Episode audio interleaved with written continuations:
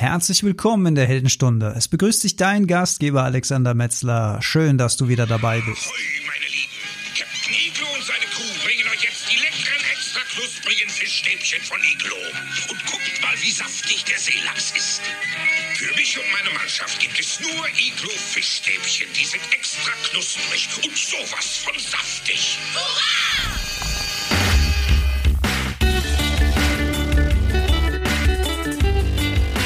Die Heldenstunde, euer Podcast für ein gesundes und bewusstes Leben.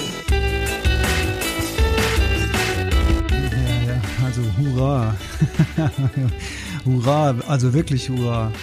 Ja, wer kennt, äh, naja gut, die Jüngeren vielleicht nicht, aber die schon etwas vorangeschrittenen, so wie ich, die werden sich vielleicht erinnern an diesen Werbespot aus dem Jahr 1988, Captain Igloo Werbung. Und wer erinnert sich nicht an diesen sympathischen, weißbärtigen Seemann, der da auf seinem Holzsegelschiff unterwegs ist. Ähm, die ganze Crew besteht übrigens aus Kindern. Das äh, hat man irgendwie früher auch nicht hinterfragt, dass das irgendwie sehr merkwürdig ist. Und ja, der bringt die Fischstäbchen. Und zwar irgendwie scheint er die auch so, so zu fangen aus dem Meer, denn sie werden ja am gleichen Tag auch so serviert mit dem saftigen Seelachs. Aber das ist so, das ist so diese Marketingwelt, in der wir aufgewachsen sind, die uns Gehirn gewaschen hat, die uns glauben gemacht hat, dass ja Mensch und Erde, Tierreich, Pflanzenreich eine glückliche Symbiose bilden, sozusagen die Fische fast schon freiwillig auf die Pfanne hüpfen. Ähm, das wird alles schön dargestellt und erinnert mich auch an Werbung für Milchprodukte, wer hat da nicht saftige Weiden und Kühe, die Kräuter, frische Kräuter fressen, die Sonne geht auf hinter den Bergen und so weiter. Also diese ganzen Marketingwelten so sind wir aufgewachsen. Das hat man uns beigebracht mit Slogans wie Milch macht müde Männer munter oder Fleisch ist ein Stück Lebenskraft oder ähm, Fisch fällt mir jetzt tatsächlich kein Slogan ein, aber dieses Captain Iglo Lied, das habe ich noch wirklich gut im Kopf. Ja, und heute im Jahr 2021, also wirklich viele, viele Jahre später, dann guckt man mal hinter die Kulissen guckt mal weiter hinter die Kulissen und gut, dass das eine eine Werbewelt ist und das andere die Realität, äh, das ist einem schon irgendwie klar, aber dass das Ganze so weit auseinander liegt, ist, wird einem, glaube ich, wirklich erst klar, wenn man sich näher mit Sachen wie Fischfang, wie Massenfischerei, wie Schleppnetzfischerei, Themen wie Beifang und so weiter, wenn man sich damit mal beschäftigt.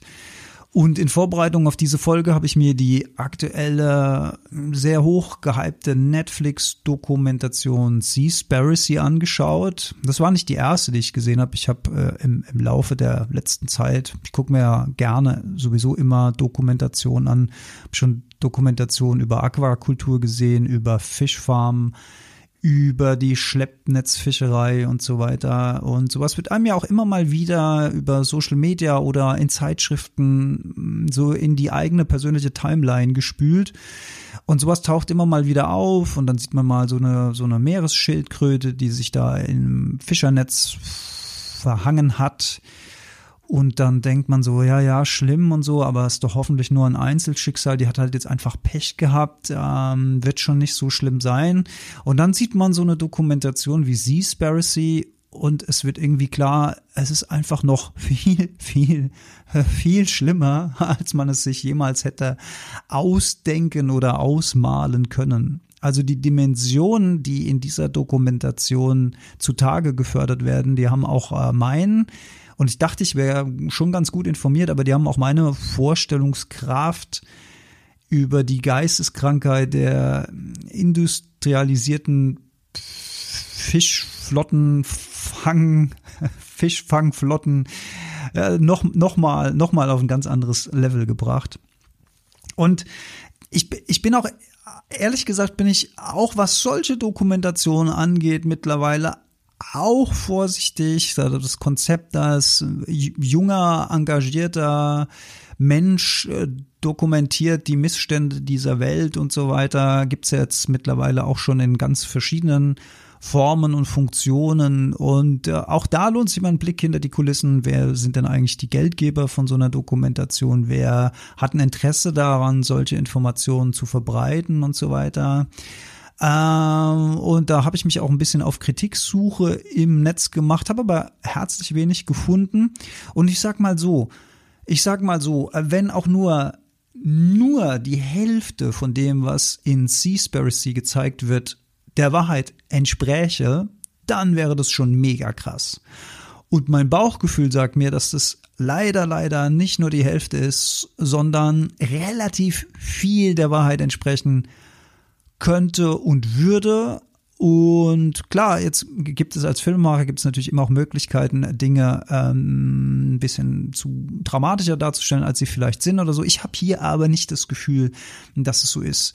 Äh, selbst auf der Webseite vom WWF, der ja Mitbegründer von dem MSC-Siegel ist, also wer das nicht kennt, das MSC-Siegel, das ist dieses blaue Siegel, was auf Fischprodukten aufgedruckt ist und sozusagen äh, suggeriert, dass das Produkt aus einer nachhaltigen ähm, Fischerei stammt. Das heißt, man kann mit gutem Gewissen zugreifen, denn hier gab's nachhaltige Fischerei. Aber in dieser Dokumentation wird einfach völlig klar, dass nachhaltige Fischerei dass dieser Begriff überhaupt nichts bedeutet. Also weder wird es in irgendeiner Form kontrolliert, denn was Schiffe draußen auf dem Meer machen, kann einfach schlecht und wenig und bis gar nicht äh, kontrolliert werden. Und zweitens mal scheint es sich dabei vor allen Dingen auch um ein lukratives Geschäft zu handeln, denn die Siegelvergabe, die bringt wieder Kohle rein.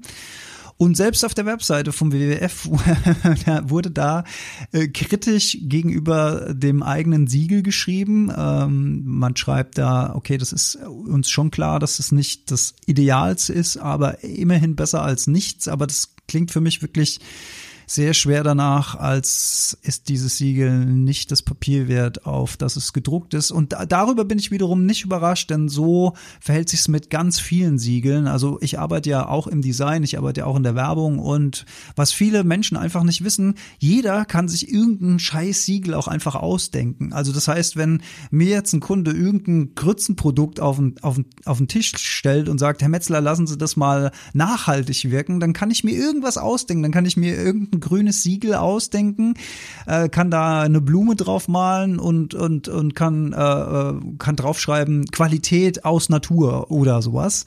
Und das bedeutet einfach gar nichts. Das habe ich mir einfach ausgedacht. Und jemand, der das nicht weiß, guckt auf die Siegel und denkt so, oh ja, das ist ja so ein Siegel drauf. Ja, da, da wird gerne, die, die Schrift wird dann rund gemacht und dann wird vielleicht noch irgendwie so ein, irgendwie ein Stempel halb transparent irgendwie. Und dann sieht das schön offiziell aus. Und dann denkt man, wenn man keine Ahnung hat, denkt man, ah ja, da ist ja so ein Natur Natursiegel drauf.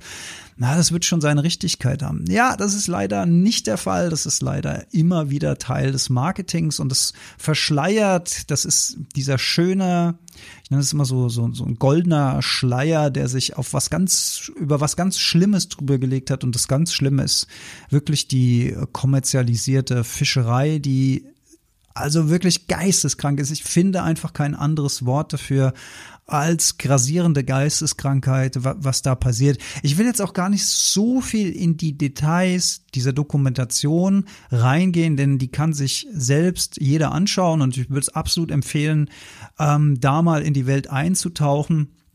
Und was tatsächlich kritisiert wird an dieser Dokumentation ist die Botschaft unten drunter, also äh, schlimm, schlimm, schlimm, hat man jetzt verstanden, was kann man machen und die Botschaft dieser Dokumentation lautet, kein Fisch mehr zu essen.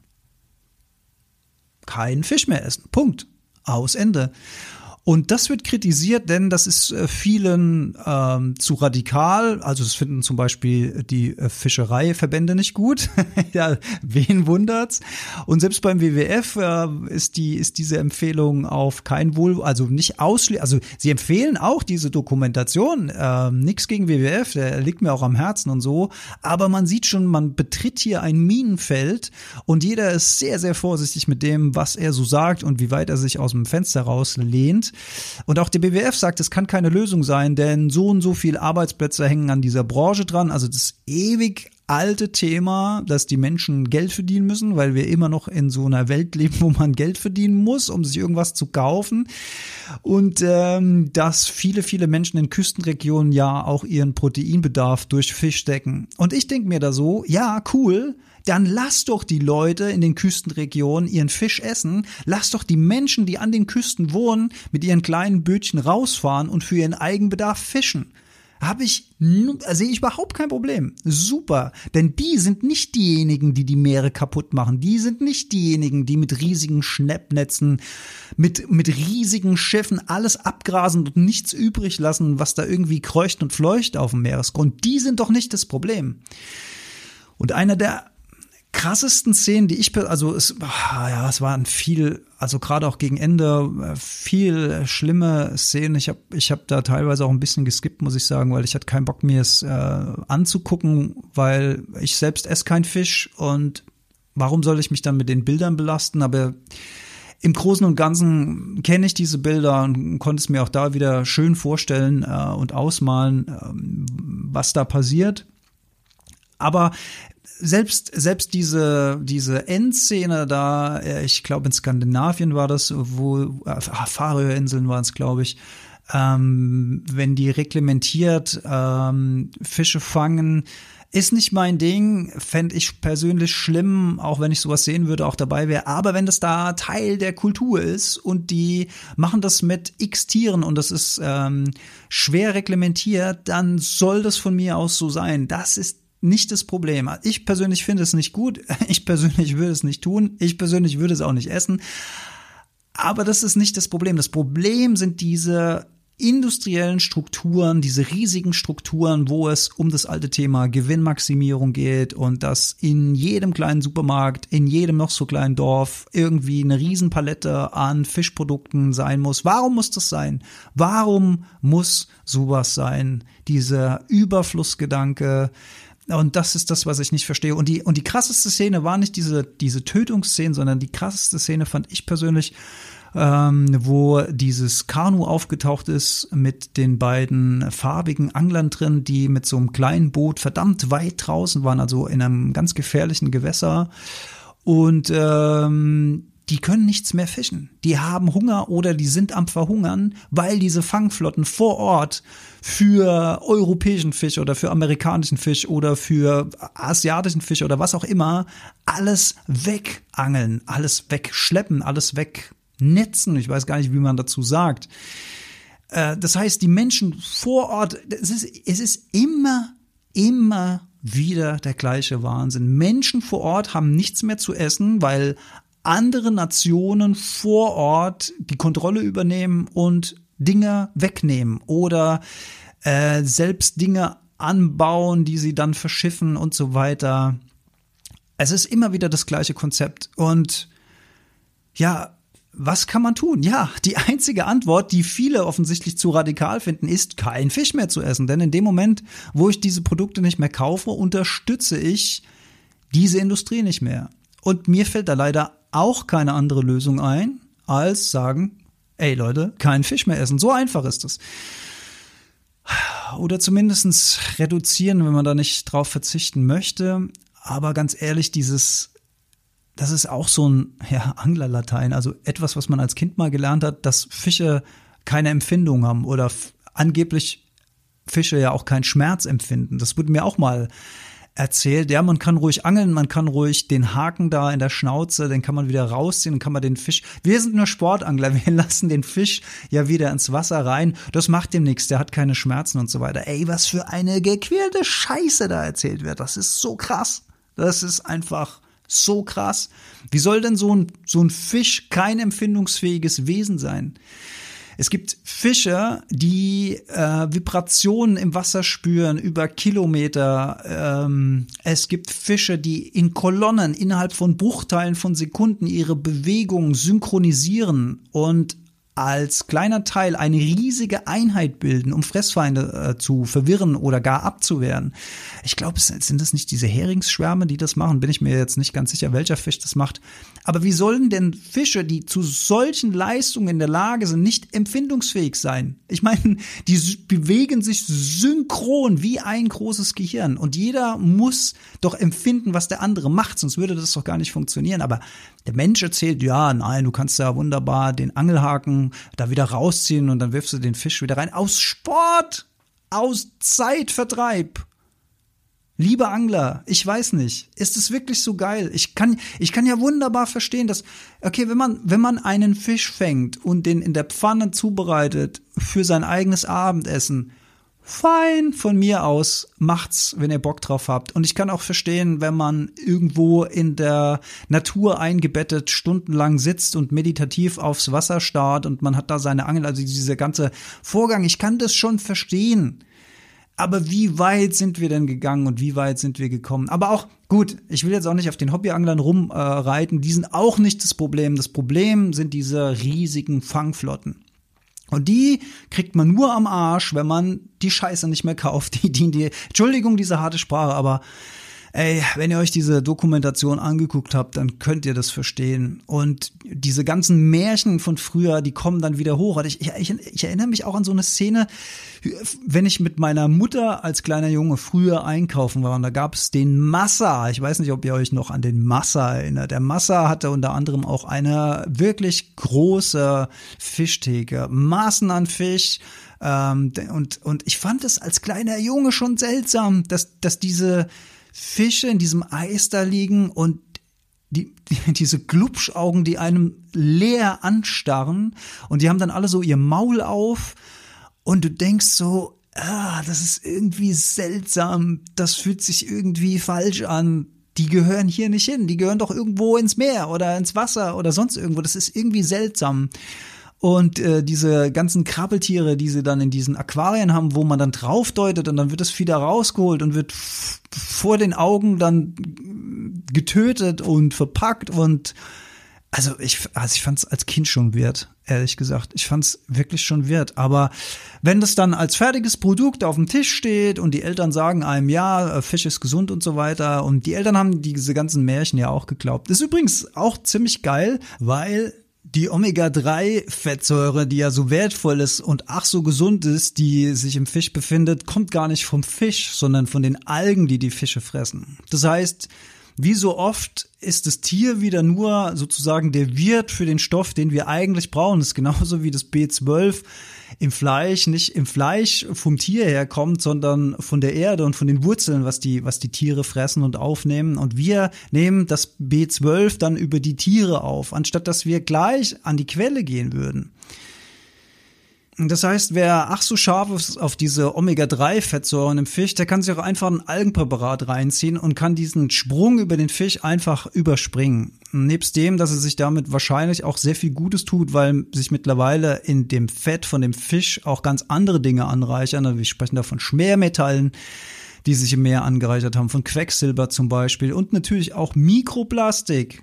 Und zum Thema Mikroplastik gab es für mich auch so ein Aha-Erlebnis in dieser Dokumentation, denn natürlich habe ich auch schon vom äh, pazifischen Müllstrudel gehört, aber ich dachte bis dato auch immer, dass da vor allen Dingen unsere, unser Plastikmüll, den wir hier produzieren und den wir hier wegwerfen, dass der irgendwo im Pazifik als, als riesige Insel vor sich hintreibt. Aber der fast der größte Anteil an diesem äh, Müll, der da in diesem pazifischen Müllstrudel schwimmt, sind tatsächlich Reste von Netzen, Fischernetzen oder Fischerzubehör, alles Zeug, was im Laufe der Jahre wahrscheinlich versehentlich, Anführungszeichen, über Bord gegangen ist und sich da mittlerweile anreichert. Ich glaube 46 Prozent, also fast die Hälfte des Mülls ist aus der Fischerei, der da schwebt. Und diese Geisternetze werden die auch genannt.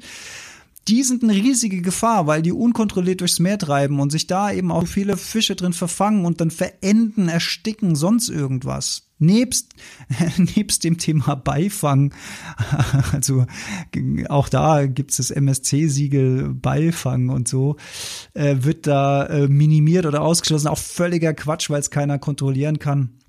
Aber den Fisch, den wir auf dem Teller haben wollen, da kann es schon mal sein, dass so ein Delfin sich da drin verfängt oder eine Meeresschildkröte oder dieses oder jenes. Das sind dann Kollateralschäden und die Viecher werden dann wieder ins Meer geworfen, wenn sie es überleben. Wenn sie es nicht überleben, haben sie Pech gehabt oder sowas. Und das kaufen wir alles ein. Das kaufen wir alles ein, indem wir dazugreifen, indem wir sagen, oh geil, ein schönes Stück Fisch auf dem Teller und so weiter. Kaufen wir diesen ganzen Kollateralschaden mit ein das Sterben der, der, der Riffe, der Korallenriffe. Korallen gehen zurück überall auf der Welt, hört man auch immer wieder. Ja, und das Drastische und das Schlimme dabei ist eben, dass dieses Ökosystem im Meer so fein miteinander verwebt ist und so fein aufeinander abgestimmt ist. Das ist eine, eine Balance, von dem kann der menschliche Geist nur träumen, diese Balance, die im Meer herrscht und die wir gerade massiv kaputt machen, indem wir Teile aus diesen Ketten entfernen und dann die anderen Teile der Kette mitsterben, weil einfach ein Teil der Fresskette fehlt, weil wir einfach nicht nachhaltig mit den Ressourcen umgehen, weil wir einfach nicht mit Respekt gegenüber unseren Mitgeschöpfen umgehen. Und ja, es, es, Hoffnung macht ja auch immer, dass es Entwicklung gibt. Und äh, ich denke da an meine allererste Heldenstunde äh, Heldenstunde Nummer eins, äh, mehr Energie über den Tag oder zehn Tipps mehr Energie über den Tag oder wie sie heißen, sage ich auch, sage, da, da war ich ja noch nicht vegan. Also auch da gab's ja eine, eine Entwicklung. Da sage ich zum Beispiel, äh, Tipps fürs Mittagessen sind irgendwie, ich, ich glaube, ich sage äh, mageres Fleisch oder dann sage ich sogar fettarmen Fisch. Dabei wollte ich eigentlich fettreichen Fisch sagen, denn das Fett ist ja, und das habe ich damals noch geglaubt, das ist äh, gerade mal drei Jahre oder so her ähm, da hätte ich das auch noch unterschrieben, weil ja auch viele, viele Kolleginnen und Kollegen so in der Biohacking-Szene und sowas, äh, sowas auch gerne empfehlen. Und das ist auch ehrlich gesagt so ein bisschen was, was mich in der Biohacking-Szene nicht so begeistert ist dieses wissenschaftliche Schauen äh, immer so ein, so ein Spotlight auf, auf irgendeinen Inhaltsstoff, der uns mehr Energie gibt oder mehr Power gibt oder sowas. Ich finde, es ist einfach zu kurz ge gedacht, wenn man aus so einer rein wissenschaftlichen Brille da drauf guckt. Mir fehlt da wie soll ich sagen, mir fehlt da der spirituelle Unterbau dieses Gefühl davon, dass alles mit allem verbunden ist, dass wir eine Verantwortung gegenüber unseren Mitgeschöpfen tragen. Und das greift mir hier und da auch in dieser Szene ein bisschen zu wenig, ohne da jemand persönlich angreifen zu wollen. Alles cool, macht was ihr wollt. Mir persönlich fehlt da ein wenig der spirituelle Unterbau und deswegen ist mir das so wichtig, das auch immer mal wieder zu sagen und man kann darüber die Nase rümpfen oder was auch immer. Aber mir ist es einfach so wichtig, weil ich darin tatsächlich die Rettung der, der, der Erde sehe. Also wenn wir nicht das in einem größeren Zusammenhang zu gucken, zu betrachten, dann wird das eben immer so weitergehen und es wird dann nicht mehr so lange weitergehen, weil dann irgendwann kippt die Geschichte und dann machen wir alle sehr, sehr lange Gesichter. Hm, tja, also wie gesagt, ohne da jemand persönlich angreifen zu wollen, aber mir fehlt da in vielen Teilen ein bisschen der Blick über den Tellerrand hinaus. Und ja, meine Empfehlung ist eben, guckt euch diese Dokumentation an, macht euch euer eigenes Bild dazu, schaut es kritisch, ähm, wie immer, alle Informationen immer kritisch betrachten. Und ich, ich, ich folge aber dieser Empfehlung, dass mir ist es nicht zu radikal zu sagen, ich esse kein Fisch mehr. Denn das, was der Mensch hier radikal macht, dieses Massenabfischen, das verdient eine radikale Antwort. Und in dem Fall, da ich nur friedliche, radikale Antworten geben kann oder will, ist es für mich der komplette Verzicht. Und das gilt natürlich auch für die Pizza Frutti del Mare oder wie alles heißt, also dieses ganze Zeug, was irgendwie dann auch so als als als Meeres, wie sagt man Meeresobst, Meeresgemüse, Meer, Meeresfrüchte, als Meeresfrüchte auf der Pizza landet oder ähm, äh, das Seelachsbrötchen in großen Seeketten, wo man irgendwie schnell auf die Hand was bekommt. Ja, also ich ich unterstütze es persönlich nicht.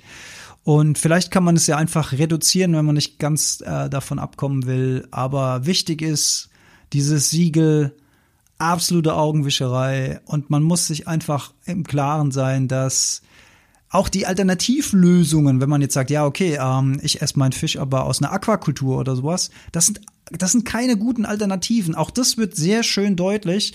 Und da werde ich euch auch eine ZDF-Doku in den Shownotes verlinken, weil die Mediathek der öffentlich-rechtlichen ist ja umsonst. Das könnt ihr euch einfach so angucken, wenn ihr nicht bei Netflix seid. Und da wird auch sehr schön klar, warum das keine Alternative sein kann und was da eigentlich mit den Fischen passiert mit denjenigen, die diese ganze Zuchtprozedur nicht überleben. Und auch, und auch da äh, kann man es fast nicht glauben, wie wir mit unseren Mitgeschöpfen umgehen.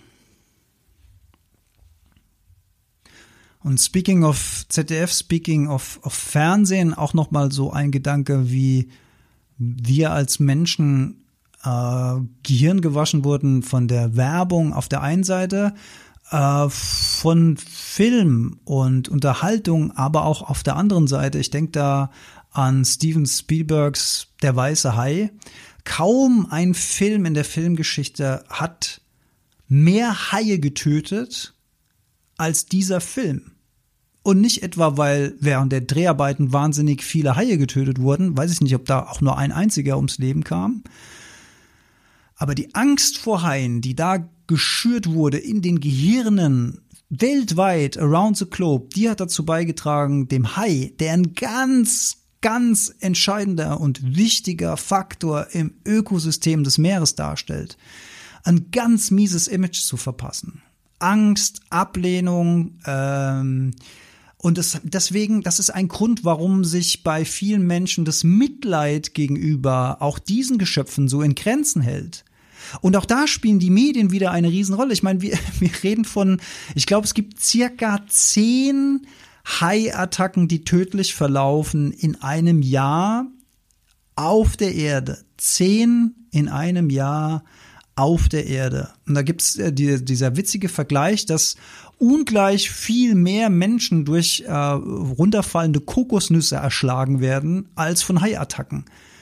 Ähm, ums Leben kommen. Und ja, hast du Angst vor Kokospalmen? Hast, hast, du dich, hast du jemals im Urlaub unter einer Kokospalme gestanden und hast gedacht, ach du Scheiße, wenn da jetzt die Kokosnuss runterfällt und mich erschlägt, was mache ich denn dann? Wahrscheinlich nicht. Aber wahrscheinlich warst du schon mal am Meer und hast dich gefragt, was mache ich jetzt eigentlich, wenn ein Hai kommt? Und das haben wir Steven Spielberg zu verdanken. Vielen Dank, lieber Steven, für dieses wahnsinnige Werk was unfassbar viele Haie das Leben gekostet hat. Und ich habe es gerade gesagt, circa zehn Menschen pro, Ta äh, pro Jahr pro Erdball sterben durch Haiattacken. Und ähm, diese Zahl, die ich mir aus der, ich, ich sehe sie gerade wieder vor mir, die ich mir hier notiert habe aus der Dokumentation, aber wenn ich die Zahl jetzt gerade sehe, frage ich mich, ob ich das wirklich richtig notiert habe, denn ich habe mir notiert, der Mensch tötet 11 bis 30.000 Haie pro Stunde. Habe ich das wirklich richtig aufgeschrieben? 11 bis 30.000 Haie pro Stunde.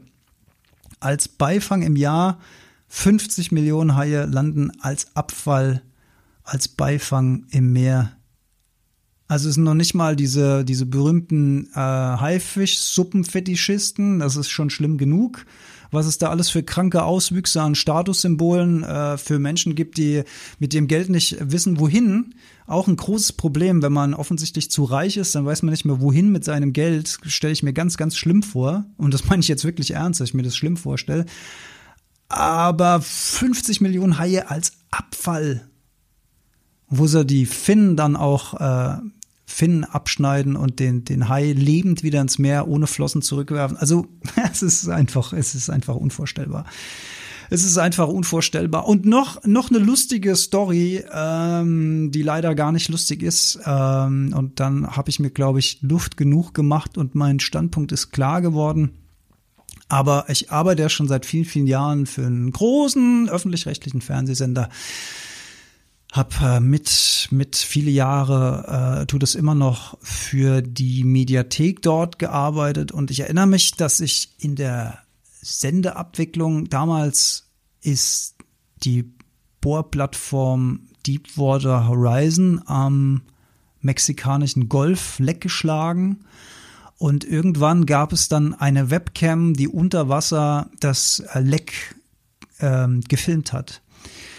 Und ich erinnere mich, das hat sich deswegen so in mein Gehirn eingebrannt, weil äh, mich das so unglaublich belastet hat, weil äh, wenn man achteinhalb Stunden Dienst in einer Sendeabwicklung hat und achteinhalb Stunden auf einen Monitor starrt, wo einem klar wird, wie viel Öl sich pro Sekunde in dieses wunderbare, klare, saubere Wasser ergießt.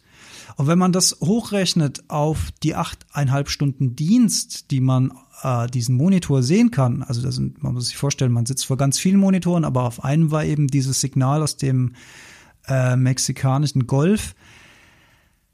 Und wenn man dann hochrechnet Tage und Wochen, wo dieses Leck ausgelaufen ist und sich die Masse an Öl vorstellt und man sich deswegen schlecht fühlt, zu Recht schlecht fühlt, denn man ist Teil der Menschheit und nur der Mensch ist zu solchen Glanzleistungen fähig.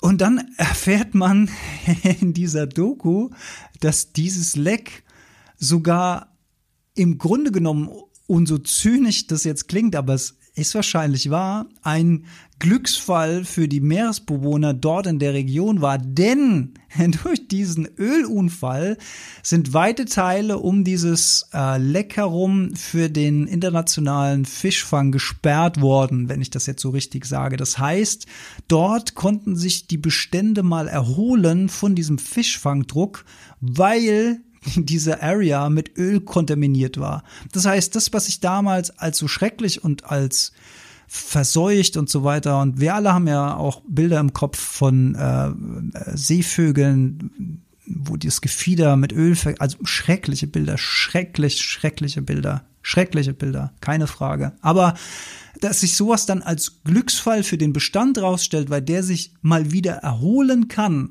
dann, ist das wirklich zynisch. Also wirklich, wirklich zynisch. Und ja, ähm, also ich habe da auch jetzt, ich habe da jetzt keine Lösung. Meine, meine Lösung lautet wie immer bei diesen Themen, ähm, die mich durchaus auch belasten, wenn ich darüber nachdenke. Aber unsere Aufgabe ist nicht zu verzweifeln.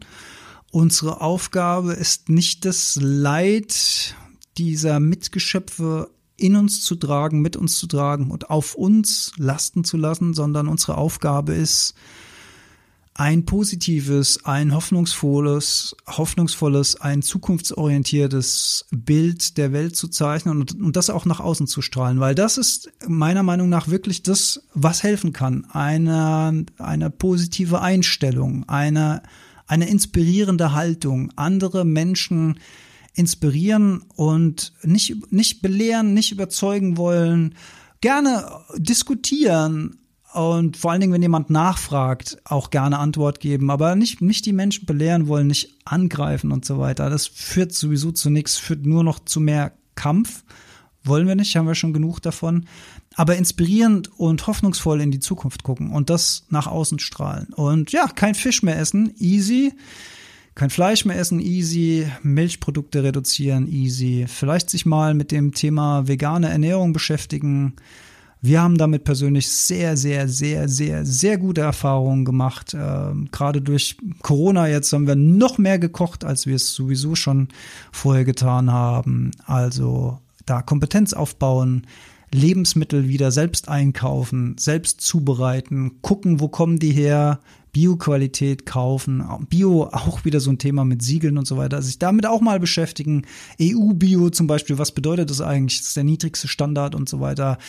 Ist ähm, die schlecht, die am wenigsten gute Form des Bio-Siegels, nennen wir es mal so, äh, spontan fallen mir da jetzt ein Naturland und Demeter und Bioland heißen die, glaube ich. Ah, müsste ich jetzt mal näher auf die Siegel gucken. Also da, wo äh, strengere Richtlinien, gute Richtlinien angelegt werden wo man ähm, noch einigermaßen vertrauen kann, so jedenfalls meine, meine Wahrnehmung. Und natürlich kosten diese Produkte mehr Geld, aber der Umkehrschluss ist ja, dass man dann, wenn das Zeug mehr wert ist, vielleicht auch viel mehr genießt und nicht irgendwie Essen in sich reinschaufelt, während man das Handy in der Hand hat und gerade mit dem Geist wo ganz anders ist, als bei dem, was da gerade passiert, nämlich der und ich sage es jetzt extra so blumig, der heilige Vorgang der Nahrungsaufnahme. Denn nichts anderes als ein kleines Wunder passiert, wenn wir etwas essen, sei es jetzt eine Pflanze oder sei es ein Tier oder sei es äh, was anderes. Dieser Stoff wird zu uns dieser Stoff wird zu unserem Körper und das ist ein heiliger Vorgang. Und die Menschen kaufen sich eine Currywurst für 2,50 Euro, äh, stellen sich irgendwo hin äh, mit ihrem Handy, schaufeln das äh, nebenher in sich rein und sind überhaupt nicht bei diesem Vorgang, der da passiert. Also es ist kein Wunder, dass alle durchdrehen. Es ist nicht verwunderlich. Naja, egal. Jetzt schweife ich vielleicht auch zu weit ab vom Thema, aber es sind natürlich, diese Themen sind alle miteinander verknüpft und haben alle was miteinander zu tun. Und ja, es, es liegt in unserer Hand, das zu ändern mit unserem Konsumverhalten, mit unseren Kaufentscheidungen und mit unserer Einstellung gegenüber unseren Mitgeschöpfen, unserer Mitwelt. Und ähm, übrigens, wenn jemand sagt, ja, okay, du isst jetzt äh, Pflanzen und so weiter, ähm, du isst Soja oder du isst äh, Blumenkohl oder du isst dieses oder jenes, das, äh, das, die Pflanze muss ja auch sterben. Wie stehst du denn dazu? Da gibt es ein wunderbares Argument, um das auszuhebeln. Das bedeutet, das heißt nämlich, ja, das ist wahr, aber erstens habe ich als biologische Lebensform auch das Recht zu überleben. Und an der Stelle würde der andere jetzt sagen, ja, habe ich auch, deswegen esse ich ja hier mein Steak. Und dann sage ich aber, ja, aber damit du dein Steak essen kannst, müssen ja auch die Pflanzen sterben, denn dieses Tier muss gefüttert werden. Und so und so viel Kilo Fleisch für so und so viel Kilo Soja, so und so viel Kilo Soja, so und so viel Anbaufläche, so und so viel Waldrodung und so weiter und so weiter könnte man mit Zahlen um sich werfen. Aber dieses einfache Prinzip, die Pflanzen sterben entweder für die Tiere und die Tiere sterben für die Menschen oder die Pflanzen sterben direkt für den Menschen. Das heißt, wir überspringen eine Fresskette. Und damit ist das Argument, dass man keine, dass Pflanzen ja auch überleben wollen, ist ad absurdum geführt. Und natürlich ist es so, also ich glaube, wenn ich eine Pflanze will, möchte ich auch nicht gegessen werden. Deswegen haben Pflanzen ja auch Abwehrstoffe, Alkaloide und so weiter. Ähm, die wollen nicht gegessen werden. Früchte wollen gegessen werden. Äpfel wollen zum Beispiel gegessen werden, damit sich die Kerne verteilen, damit der Apfelbaum sich verteilen kann. Aber es gibt einige Pflanzen, die wollen mit Sicherheit nicht gegessen werden. Aber das ist der Tod, den wir dann alle sterben müssen. Jedenfalls in meiner Philosophie Philosophie und ich hoffe, ich mache mir das nicht zu einfach an der Stelle und vielleicht denkt da auch irgendjemand anders darüber, dann würde mich das interessieren. Aber wir überspringen diese tierische Kette. Und wie ich auch schon gesagt habe, viele dieser Stoffe, die wir, die heutzutage sowieso nicht, also Zuchtfisch und sowas hat keine Omega-3-Fettsäuren mehr, weil die keine Algen mehr fressen, weil die mit Sojaprodukten gefüttert werden und so weiter und mit Medikamenten behandelt werden. Wer will denn sowas essen? Und dass es so lecker aussieht und so schön rosa ist und so, das wird durch Farbstoffe erzeugt. Künstliche Farbstoffe, die das Fleisch einfärben. Denn Lachs ist nicht rosa. Lachs wird nur rosa, wenn die äh, solche äh, was fressen die, damit die diese Farbe bekommen? Äh, Krabben, Garnelen, also weiß ich jetzt gerade nicht, aber die fressen irgendwelche kleineren Tiere wie Flamingos. Die wären auch nicht rosa, wenn sie nicht die ganze Zeit diese Viecher fressen würden, die auch rosa sind. So nehmen die ihre Farbe an. Und jetzt will keiner graues Lachsfleisch. Also was macht man? Man, man füttert künstlich Farbstoffe hinzu oder ich glaube, es wird auch mit Licht teilweise gemacht. Äh, jetzt aber gefährliches Halbwissen, ähm, weiß ich nicht genau, aber müsste ich jetzt recherchieren. Aber mit, mit tausenden technischen und biochemischen Tricks wird da gearbeitet, damit es dann so lecker aussieht und wir denken, wir tun uns selbst was Gutes. Dabei sind diese Stoffe, die wir wollen, da gar nicht mehr drin. Stattdessen sind Medikamente drin, denn wie immer in der äh, Massentierhaltung, das ist bei, bei Vierbeinern, die irgendwo gehalten werden, nichts anderes als bei Fische, die äh, in, in so einem Becken gehalten werden oder in so, einem, in, in so einem Zuchtbereich gehalten werden. Wie immer bei Massentierhaltung wird prophylaktisch Medikamente dazugefüttert, ähm, damit die nicht krank werden. Klar, und diese Medikamente stecken da drin und die nehmen wir dann wieder auf. Habe ich keinen Bock drauf. Gut, also ich glaube, mein Punkt ist klar geworden. Noch eine kleine Empfehlung, ähm, wer Seaspiracy gesehen hat und vielleicht mal ein bisschen was Schöneres sehen möchte, dem kann ich mal die Dokumentation Mein Lehrer, die Krake empfehlen. Das ist ein sehr berührender, sehr schöner Film, der auch die Komplexität von so einer maritimen Lebensform äh, ganz klar zeigt, nachvollziehbar zeigt. Man nimmt so richtig so am, am Schicksal von so einer Krake teil. Da passieren schöne Dinge und ich glaube, danach werdet ihr keinen Oktopussalat mehr essen wollen. Vielen lieben Dank fürs Zuhören. Ja, schwieriges Thema heute, aber es liegt mir einfach so sehr am Herzen, einfach noch mehr Aufmerksamkeit auf dieses Thema zu richten und wie wichtig das ist. Denn das Meer ist ein das wichtigste ökologische System auf unserem Planeten und wir müssen einfach aufwachen wir müssen endlich erkennen, dass wir viel, viel, viel mehr für den Schutz der Meere tun müssen. Ich möchte mit einem Zitat heute enden.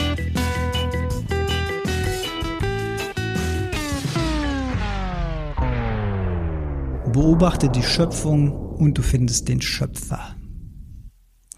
Vielen lieben Dank und auf bald.